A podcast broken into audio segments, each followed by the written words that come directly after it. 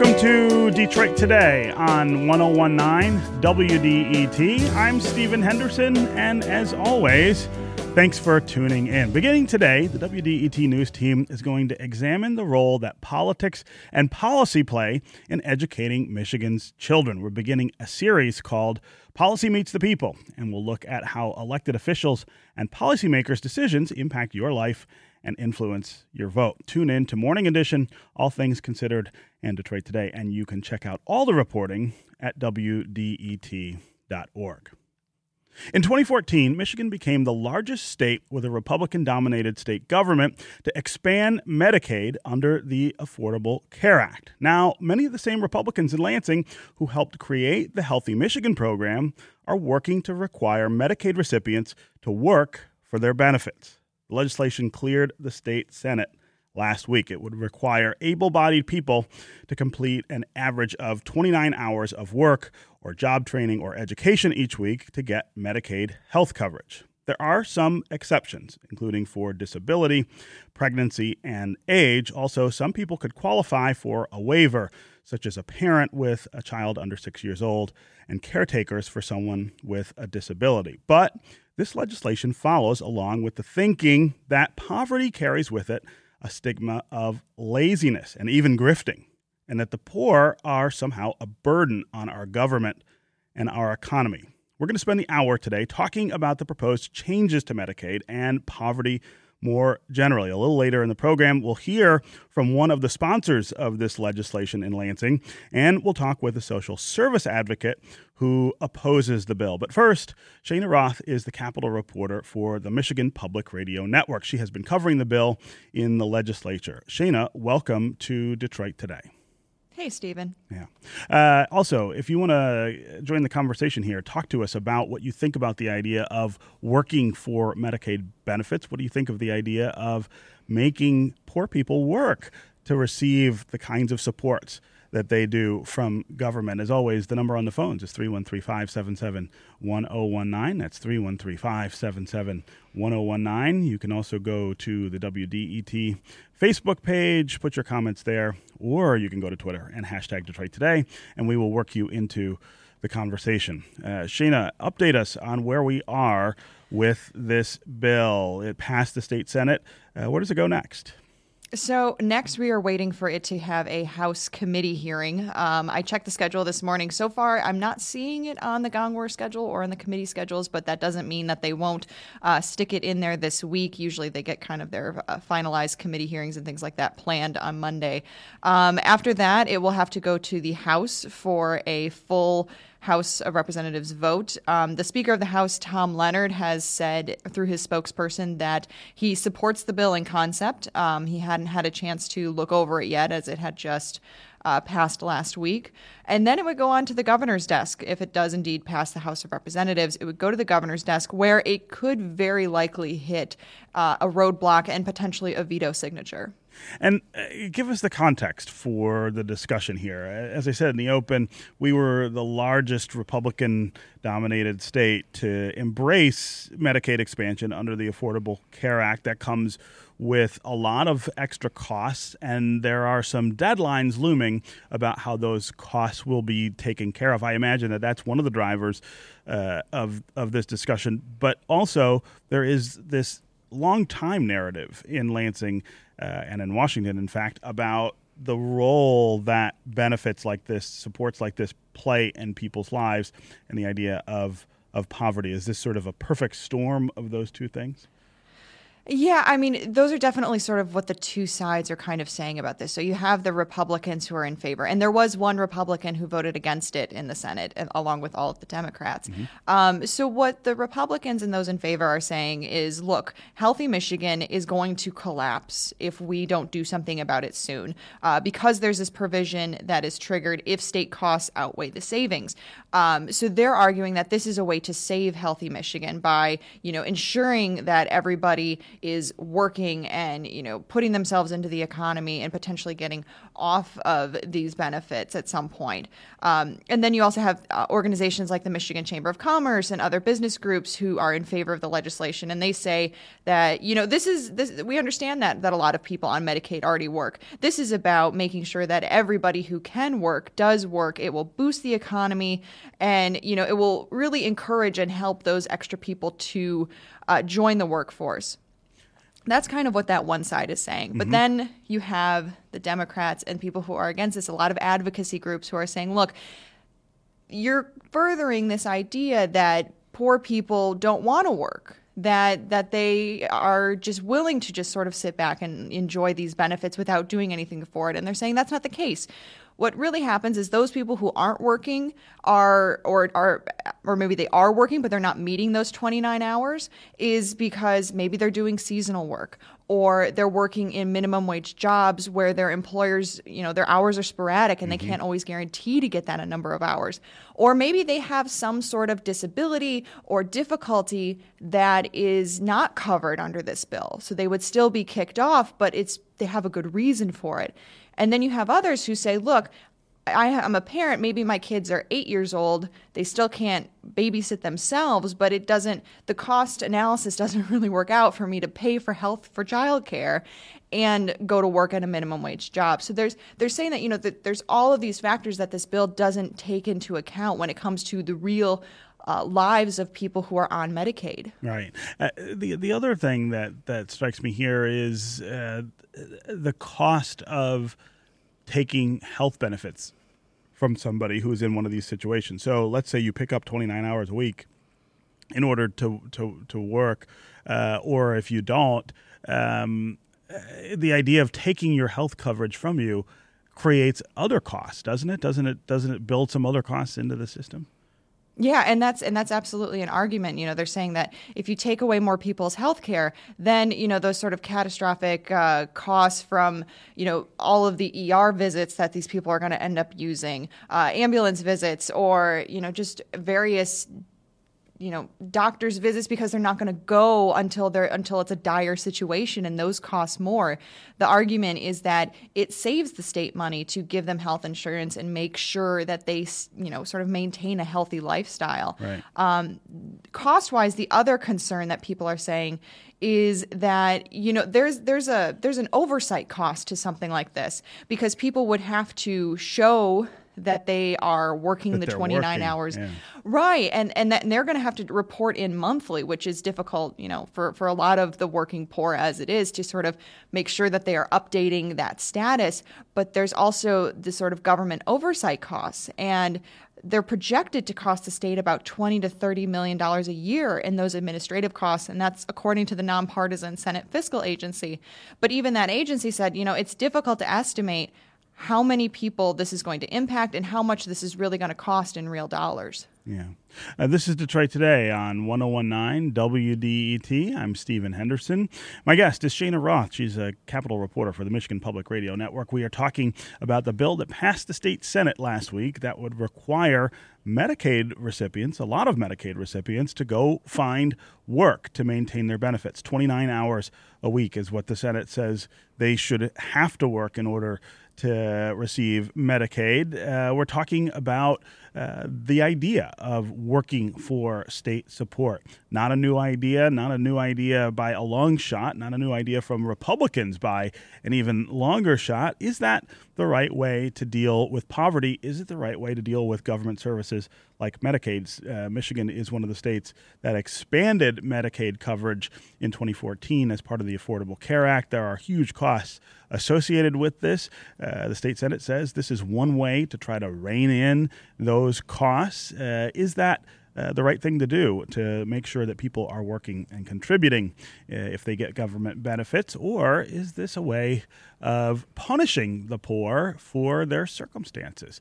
If you want to join the conversation, give us a call. 313 577 1019 is the number on the phones, as always. 313 577 1019. You can also go to the WDET Facebook page and put comments there, or go to Twitter and hashtag Detroit Today, and we will work you into the conversation. Uh, uh, Shane, I want to ask you about uh, what the alternatives might be to this. Are Democrats talking about other ways to come up uh, to come up with the money that uh, that we're going to need uh, to sustain this Medicaid expansion into the future, or are they just pushing back against this Republican idea?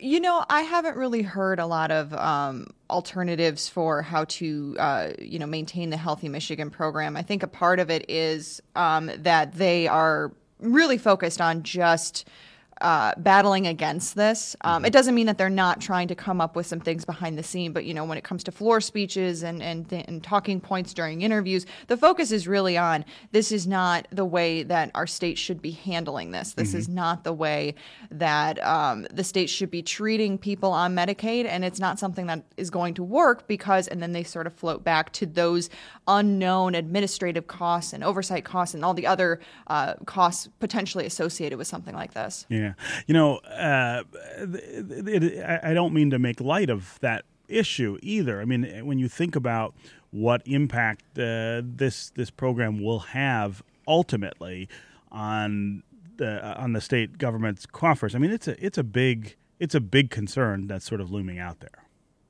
Absolutely, and and you know when you talk to um, Senator Shirkey or other Republicans, they're saying that you know this is a way to save healthy Michigan. That you know a lot of people are benefiting from this, and you know sort of what they're asking is for a certain amount of people to essentially do their part and to you know make sure that they're working and to you know sort of chip in in order to make sure that this program is not closed down. Yeah. Yeah. Again, as always, 313 577 1019 is the number on the phones. Especially want to hear uh, from you if you are a low income person. Uh, think about the stigma that gets attached to that status in our society. Think about how often government is talking about changing the requirements of your life to maintain uh, your lifestyle, to maintain basic assistance that, that you get. Uh, what that stigma mean to you? Do you receive Medicaid or any other kind of public assistance? And what do you think of these proposed requirements to work 29 hours a week? As always, again, 313 577 1019 is the number on the phones. Titan Mark says on Twitter the issues people don't talk about are the growing demographic of generational comfortable poverty. Also, with decades of Detroit babies born to single mothers, with vast majority already in poverty, culture change and policy change is needed. Uh, Titan Mark, thank you for that comment. Let's go to Kayleen in Plymouth. Kayleen, welcome to Detroit today. Hi, Stephen. Thank you for taking my call. Sure. Um, just so you know, I, I listen in every day. I love your show. Oh, and, thank you. Um, So basically, to give you a premise, I'm a single mother, full-time graduate student. Um, I work probably 25 hours a week, and my son is, you know, he's full age, and I receive Medicaid, and it's just kind of, it's frustrating to think that they're going to require I I work just four more hours, or I mm-hmm. don't receive Medicaid anymore. Um, you know, I I feel like I'm already stretched so thin with scheduling that it sure. would really impact my life and my son's life. And and if you were to work those other four hours, for instance, what would what would that require? Would would you have to find uh, uh, care for your for your child, for instance, during those hours? Yeah, exactly. And so then resources are spread even thinner, and I'm sure that I'm not the only one who faces that same challenge um, with maintaining employment or going to school or anything else like that. Uh-huh. And and what are you in school studying? I'm at Wayne State studying counseling and art therapy. So, mm-hmm. mm-hmm. you know, it's a graduate program that really requires a lot of attention. Um, so it's it's just frustrating. And, you know and, I am trying to further myself. Right. I mean, I was going to say, I'm assuming you want more. I'm assuming you are doing that so that you can get a job that pays you more than what you would. Exactly. yeah. yeah, exactly. And you would. And so people, you know, are making these attempts, but then they're still going to have to meet these, right? You know, state specifications. Right. Yeah. Go ahead, Cheyna. Oh, I was just gonna say, and, and actually, you would probably be okay because it's not just work; it's work or job training or education. Um, so depend. So you'd have to do 29 hours total, and I don't know what your schedule is like of um, education. So so your classes and um, your job, or just education, or just job. Um, so you'd probably be okay. However, you would have those additional reporting requirements. Right. Right. Uh, Keeleen, uh, thanks very much for listening and calling in, and uh, and good luck with your studies, of course. Uh, let's go to Jay in Westland. Jay, welcome to Detroit today. Hi, hi, Steve. I, I love your show. Um, Thank you. Can, can the Lansing reporter just tell us how many hours those those legislators work uh, a week and a year? Please, thank you. Well, that's a great question, Jay. I'm glad you called uh, and asked that. Cheyna Roth, the, the, the number of hours that uh, that folks work in Lansing has been an issue. Uh, Yeah. Also, for a while, you got a lot of folks who say that they really are part timers and probably should be paid that way. Uh, uh, talk about though, again, th- the, this this narrative that somehow the poor are burdening uh, government and the economy in a way that others are not. I think if you look uh, at the schedules of legislators, that might be one of the ways that you sort of measure how hard do people really work for government uh.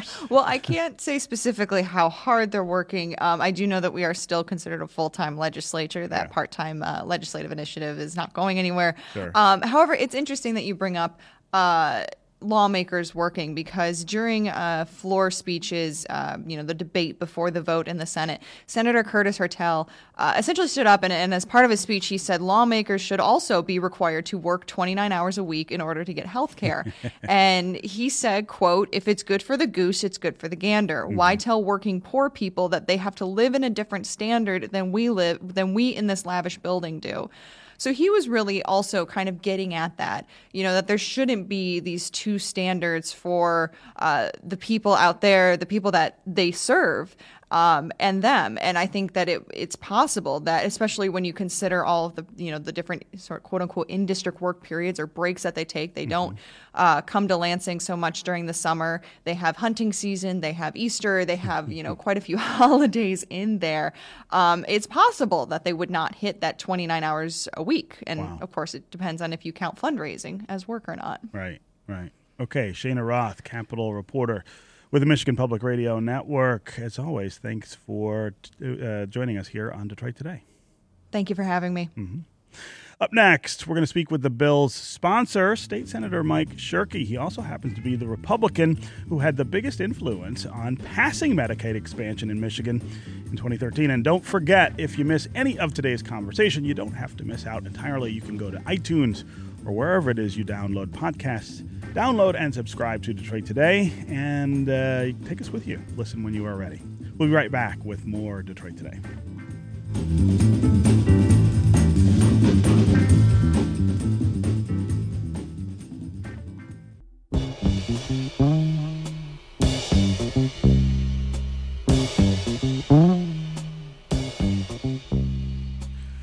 You're listening to Detroit Today on 1019 WDET. I'm Stephen Henderson, and as always, thanks for tuning in. We're talking this hour about a bill that recently passed the Michigan Senate to require Medicaid recipients under many circumstances to work to receive their benefits. Mike Shirkey is a Republican from Clark Lake who represents Michigan's 16th Senate District. He was one of the architects of Michigan's Medicaid expansion bill under the Affordable Care Act. He's now the sponsor of the bill to put Medicaid recipients to work. Senator Shirkey, welcome to Detroit Today. Stephen, I really appreciate you having me on. Absolutely. So, give me a, a sense of why you think people who receive these Medicaid benefits should work. Well, there's a couple dimensions. First of all, if, if you go back to the history and the core reason where Medicaid was created, it was for uh, very, very low income, elderly, disabled, and children. And over time, it's morphed into a, a bigger cohort of population than that. Right now, we have quite about 2.5 million people in the state of Michigan enrolled in Medicaid. The workforce engagement requirement that we got through the Senate this past week would likely apply to about 300 to 350,000 of that 2.5 million. These are, by definition, able-bodied folks who are either not engaged in the workforce or marginally engaged in the workforce. I want to speak uh, actually directly to the uh, notion of 29 hours. Mm-hmm. As you know, Stephen, you've been around a long time. Uh, Mm-hmm. the legis- legislation is a is a process, and oftentimes it includes negotiation. My full expectation is that the workforce engagement requirement for Medicaid will end up looking much like what Michiganders already do to qualify for food stamps, for instance, which is closer to 20 hours Okay. on an average per week. And so people shouldn't get too excited about the 29 because it was just the first stage of probably a five or six stage process. So, and then the other part about Medicaid that we have to keep in mind is that it's at its core, besides that those four uh, subgroups I identified, is its purpose is to help maintain or improve health. And study after study demonstrates that one of the most important things a person can do for their health, and in, and in particular their family's health, is to be, you know, engaged in uh, in productive work.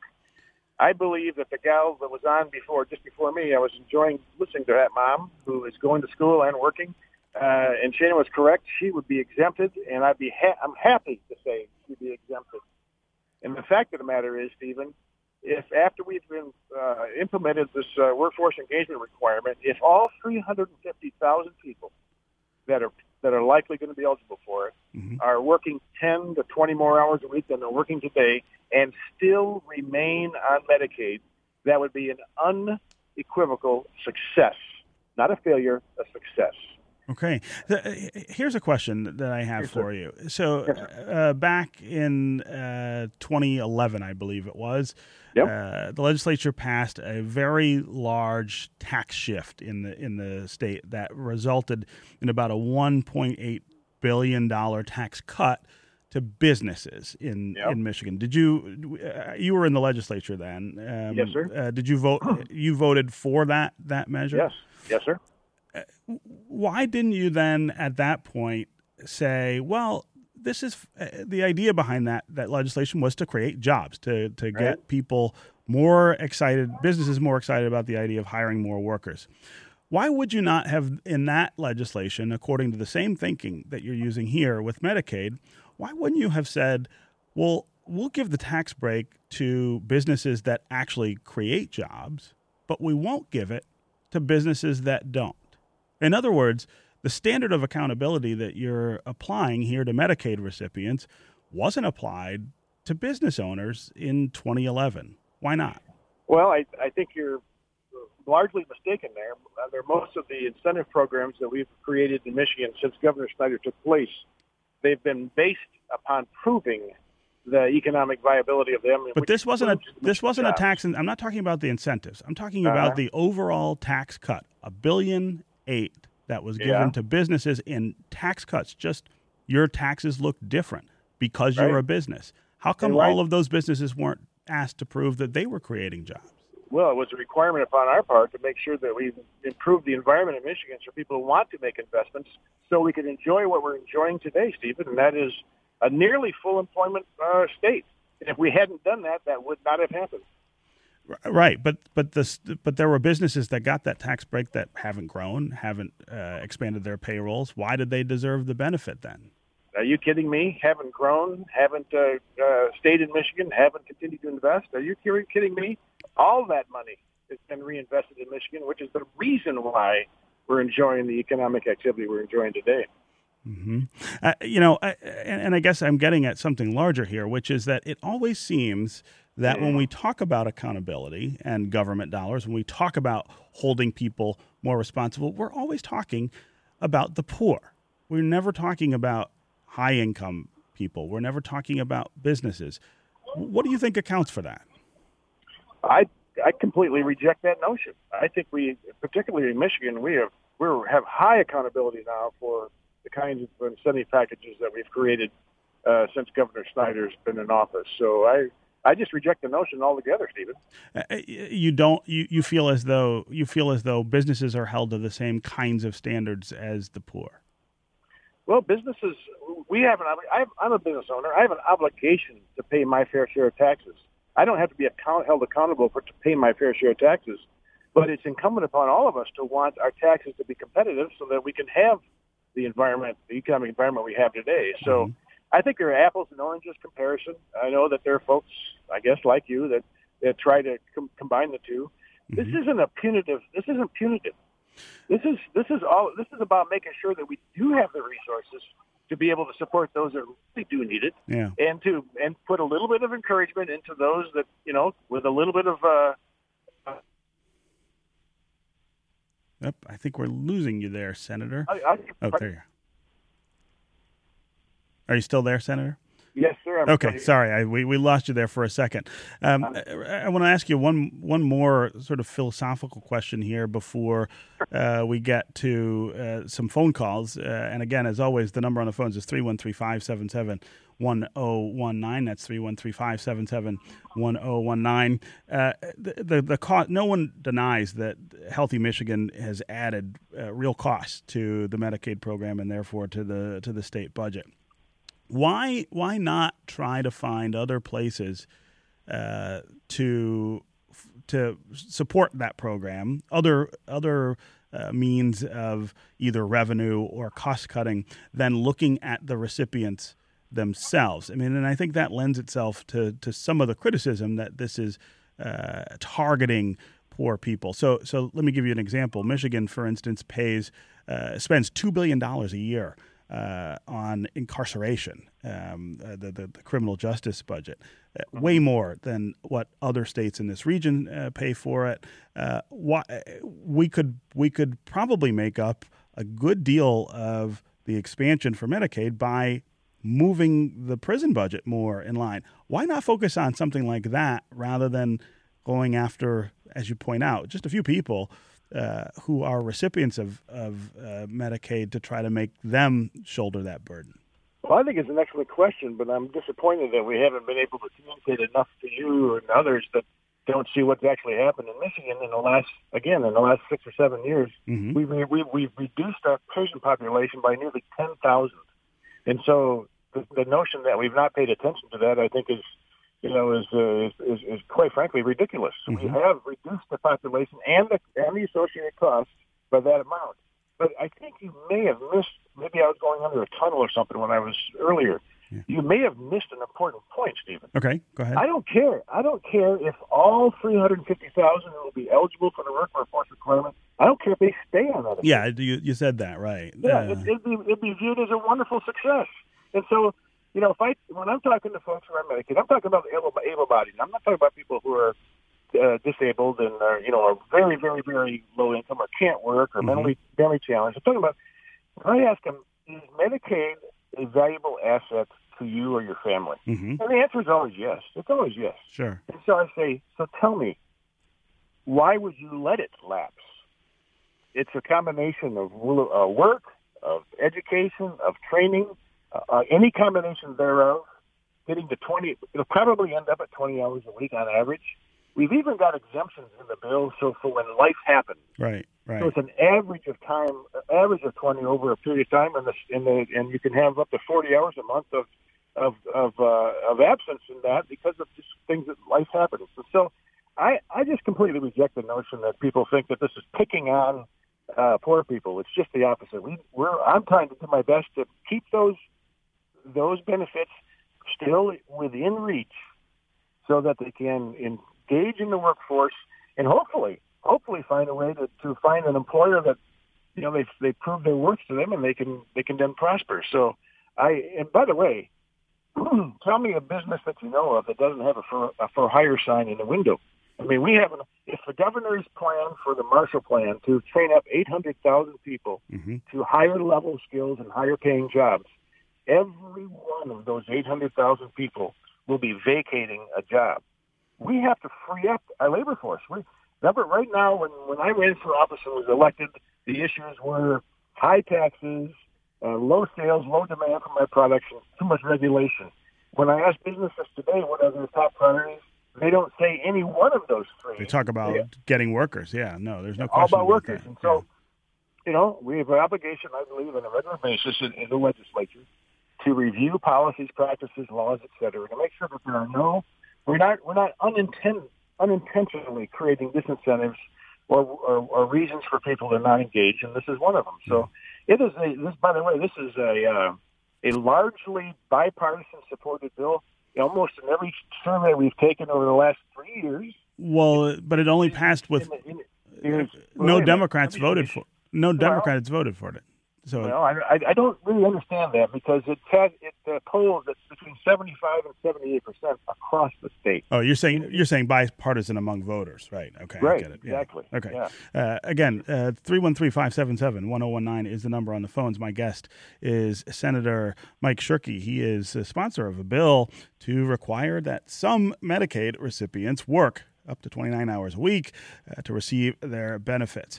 Uh, you can also go to the Twitter. Uh, uh, put some comments there under, under the hashtag Detroit Today. We'll work you into the conversation, or go to Facebook, our Facebook page. Put your comments there. Uh, let's go to Hamid in Dearborn Heights. Hamid, welcome to Detroit Today. Yeah, thank you for taking my call. Sure. You know, uh, I have to tell you that I uh, do agree with some of the uh, comments that uh, Senator Shirkey made. Mm-hmm. I am a Democrat, and in this case, there really has to be a culture uh, change because a lot of the patients, um, I know at least about the pregnant patients who are, uh, I am an OBGYN, who come to my office uh, they have to go through some sort of training to build a resume, to look for a job. And the people at the health department, and they don't want to do that. They don't want to go and learn about these skills sometimes. And the people at the health department, they go, they say, go to your doctor and ask him for a note that you cannot go. Mm-hmm. So we have to educate those people also not to encourage sure. these patients who are Medicaid recipient to uh, do that. Yeah. And, and also educate the patient that I, I try to do some of that in my office. I said, listen, this is good for your future. You go there, you learn computer skills. They have to go there 20 hours a week, just sit down and listen to your to, to the lecture. Mm-hmm. And they are often at the level where they give them these privileges, they encourage them not to do that and go to your doctor. And you can say no once, twice, three times, four times, and you keep losing those patients. And obviously, no good business wants to lose the patients. Right.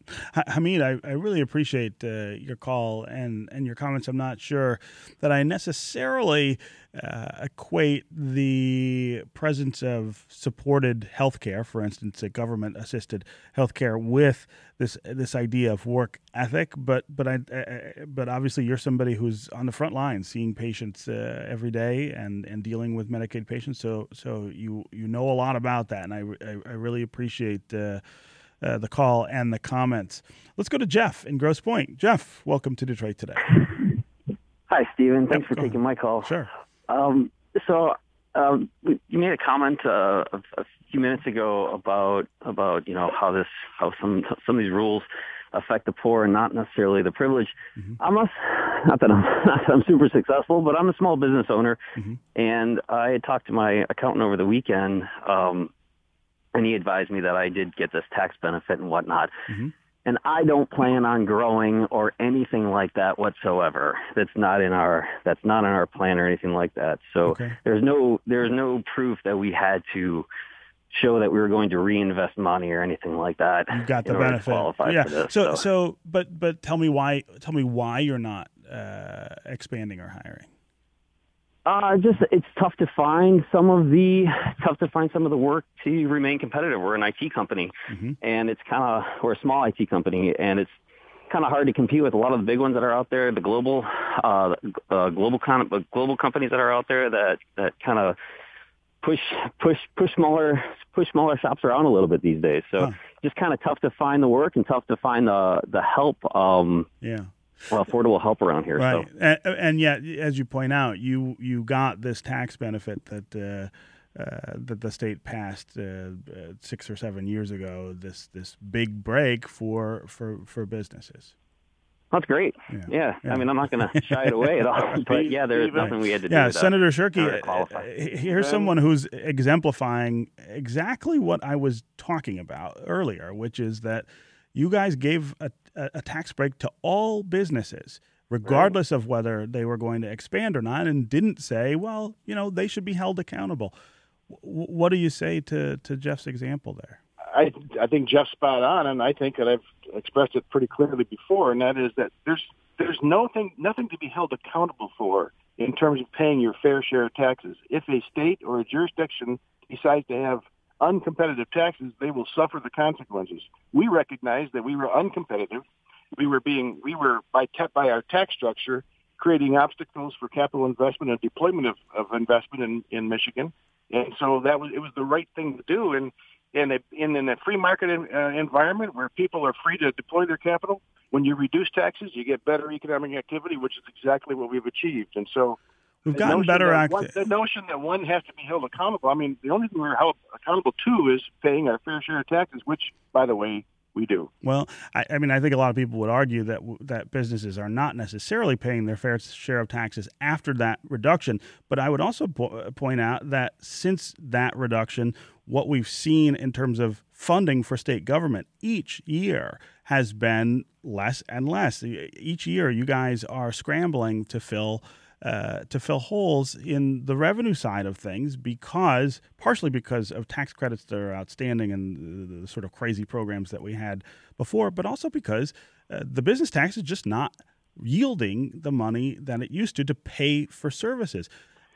This idea that that all you're doing is uh, is you know adjusting the fair share, I guess uh, that businesses uh, are are asked to pay is is maybe not uh, addressing the full picture. What it's also doing is depriving state government of the ability to de- to deliver the services that people need.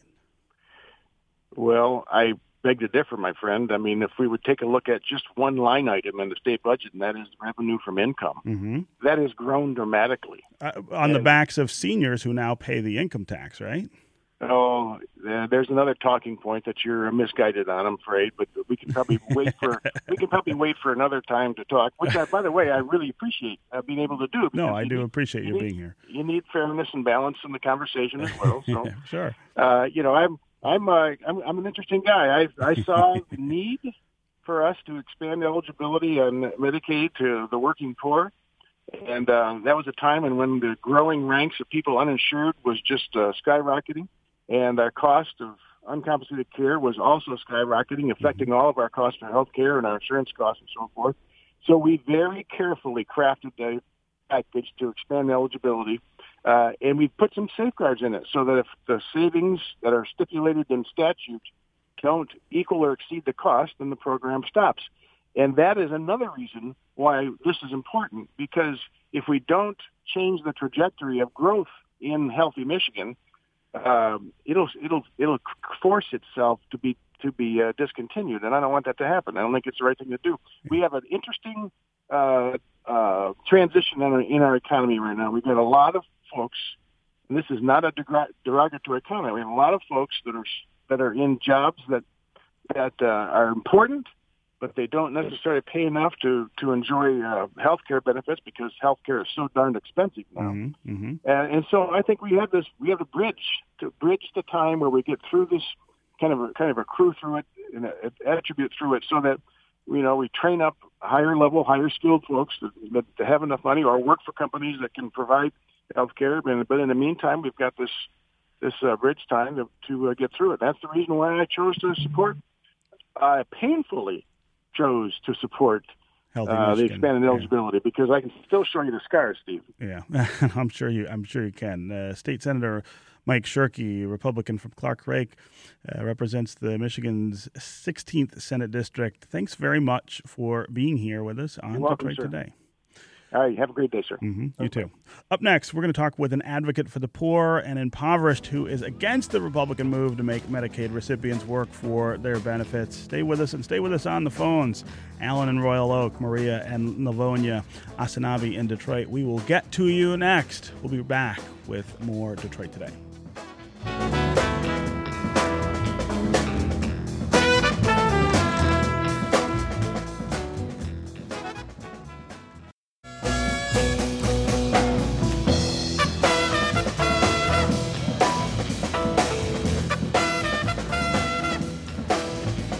You're listening to Detroit Today on 1019 WDET.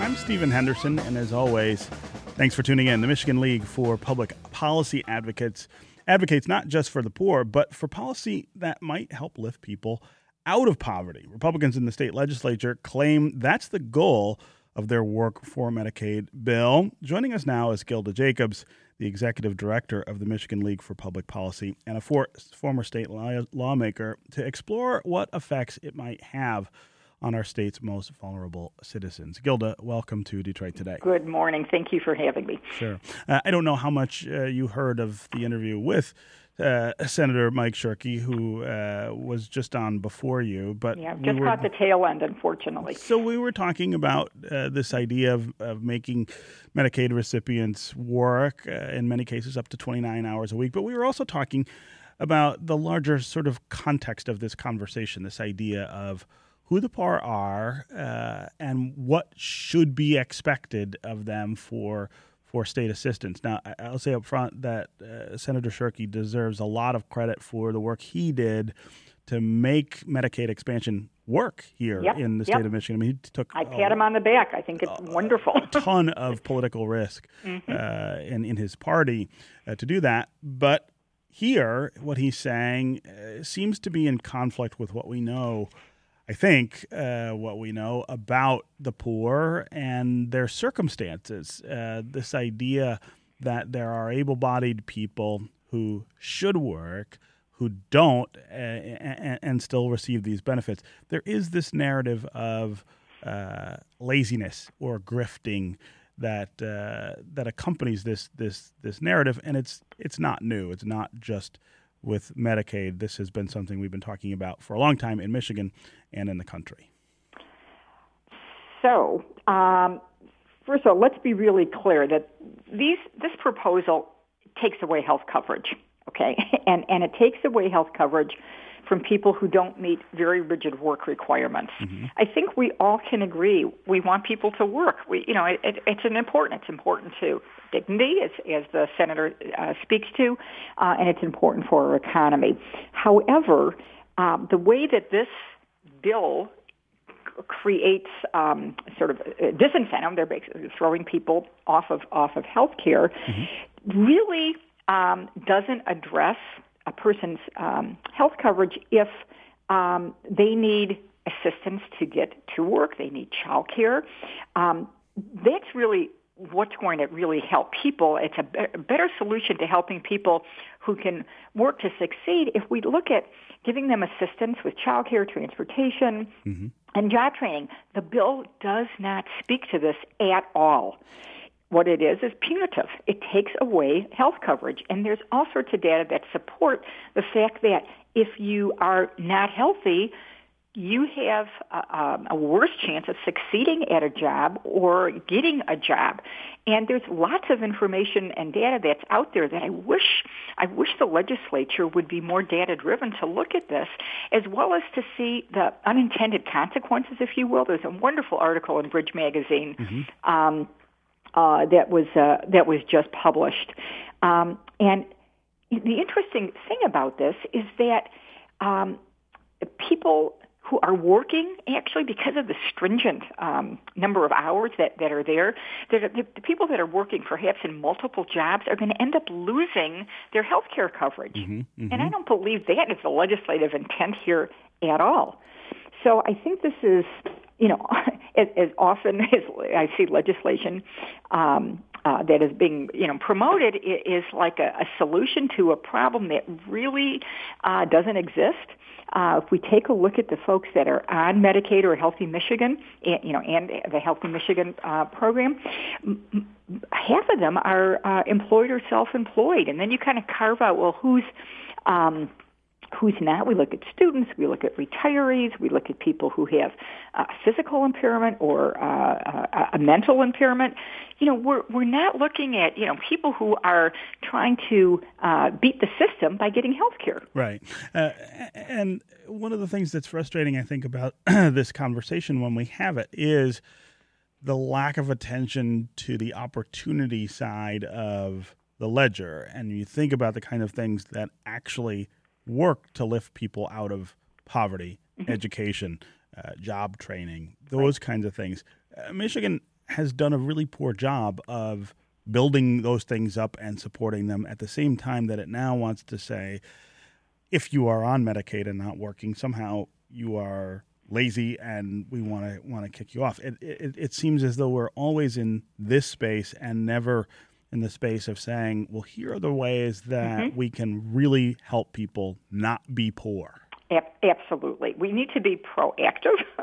and, you know, this is, you know, what I always like to point out uh, is that this is a problem that is not just in our urban areas, but in our rural areas as well.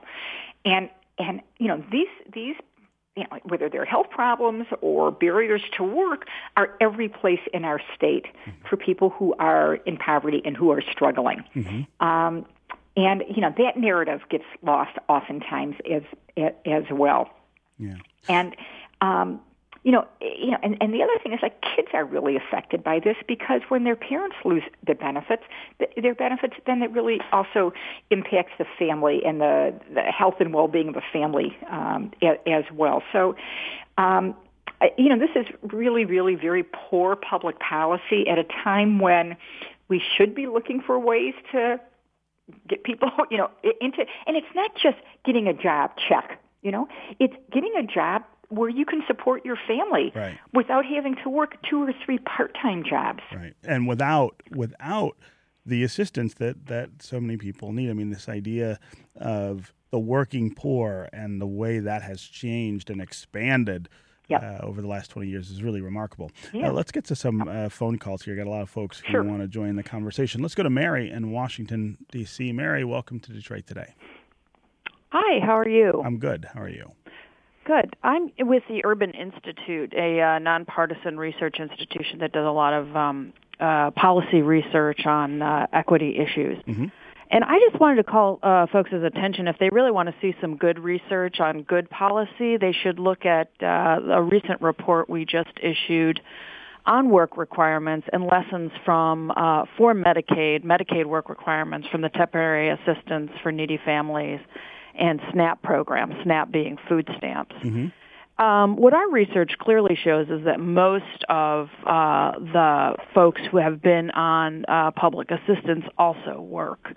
Uh, and most of the people are eligible also work. So like up to 80%. It's the disabled, mm-hmm. uh, elderly poor who are unable to work because of huge barriers uh, to their being able to be employed. And what is so perverse about the work requirements that our research shows is that by requiring these administrative burdens and people have to prove they're working mm-hmm. either full time or half time and put in all this effort when they're already working at least one job, if not two, in this economy because of low wages. Uh, what it does is that it takes away ultimately if they lose their Medicaid or SNAP benefits, it takes away the well-being and health they need to enjoy in order to continue working. So it not only is perverse in that most people on public benefits already work or who are eligible for public benefits already work, it actually could cause a lot of people to not work who are already working. Yeah, yeah. And uh, this on top of seeing reports like a recent Federal Reserve report that shows that people are stuck in these low wage positions in the right. service economy. That's right. Mary, I'm really glad uh, you're listening, number one. I'm also glad you called uh, uh and injected that into the into the conversation. Really, really important points there. Um, I want to. I wanted just to speak to one thing that Mary sure. mentioned, which is the sort of administrative burden uh-huh. that this is right. going to be create. You're creating all kinds creating. of red yep. tape that people are going to have yep. to uh, jump through, and that's not free either. Right. Uh, let's let's uh, uh, quickly go to Daniel. Daniel, I've got about a minute and a half left on the program, but I wanted to get you in. Uh, welcome to Detroit today. You know, I grew up on welfare, and uh, both of my parents, my parents were divorced when I was six years old, and um, I had three sisters, so we, there was four kids in our family. We bounced back and forth between living with my mother and living with my father. Every time we bounced into somebody's house, the welfare benefits would transfer to them. Mm-hmm and um, they were both terrible alcoholics. Mm. And I wondered most of my life if these benefits had enabled them mm. to continue to consume massive amounts of alcohol and not get their lives together. Mm. But then the other side of that coin is, uh, you know, would there have been food in our refrigerator without these benefits? Because right. I'll tell you, at the end of the month, things got real slim in the refrigerator. I mean, there were times when we were down to peanut butter and Wonder Bread. Wow. And water. Yeah.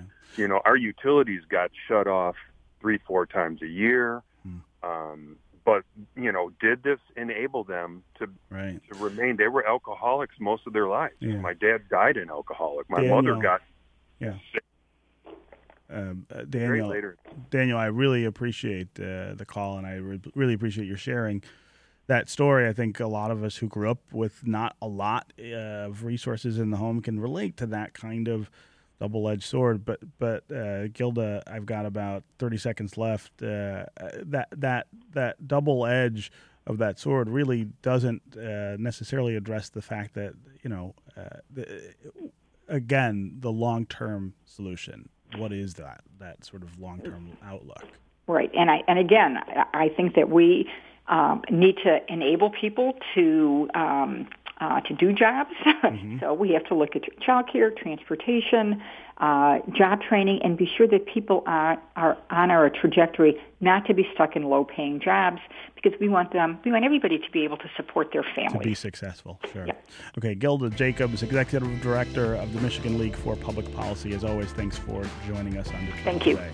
That's going to do it for me today. I'll be back tomorrow. Hope you will too. This is 1019 WDET, Detroit's public radio station, a community service of Wayne State University. We'll see you tomorrow.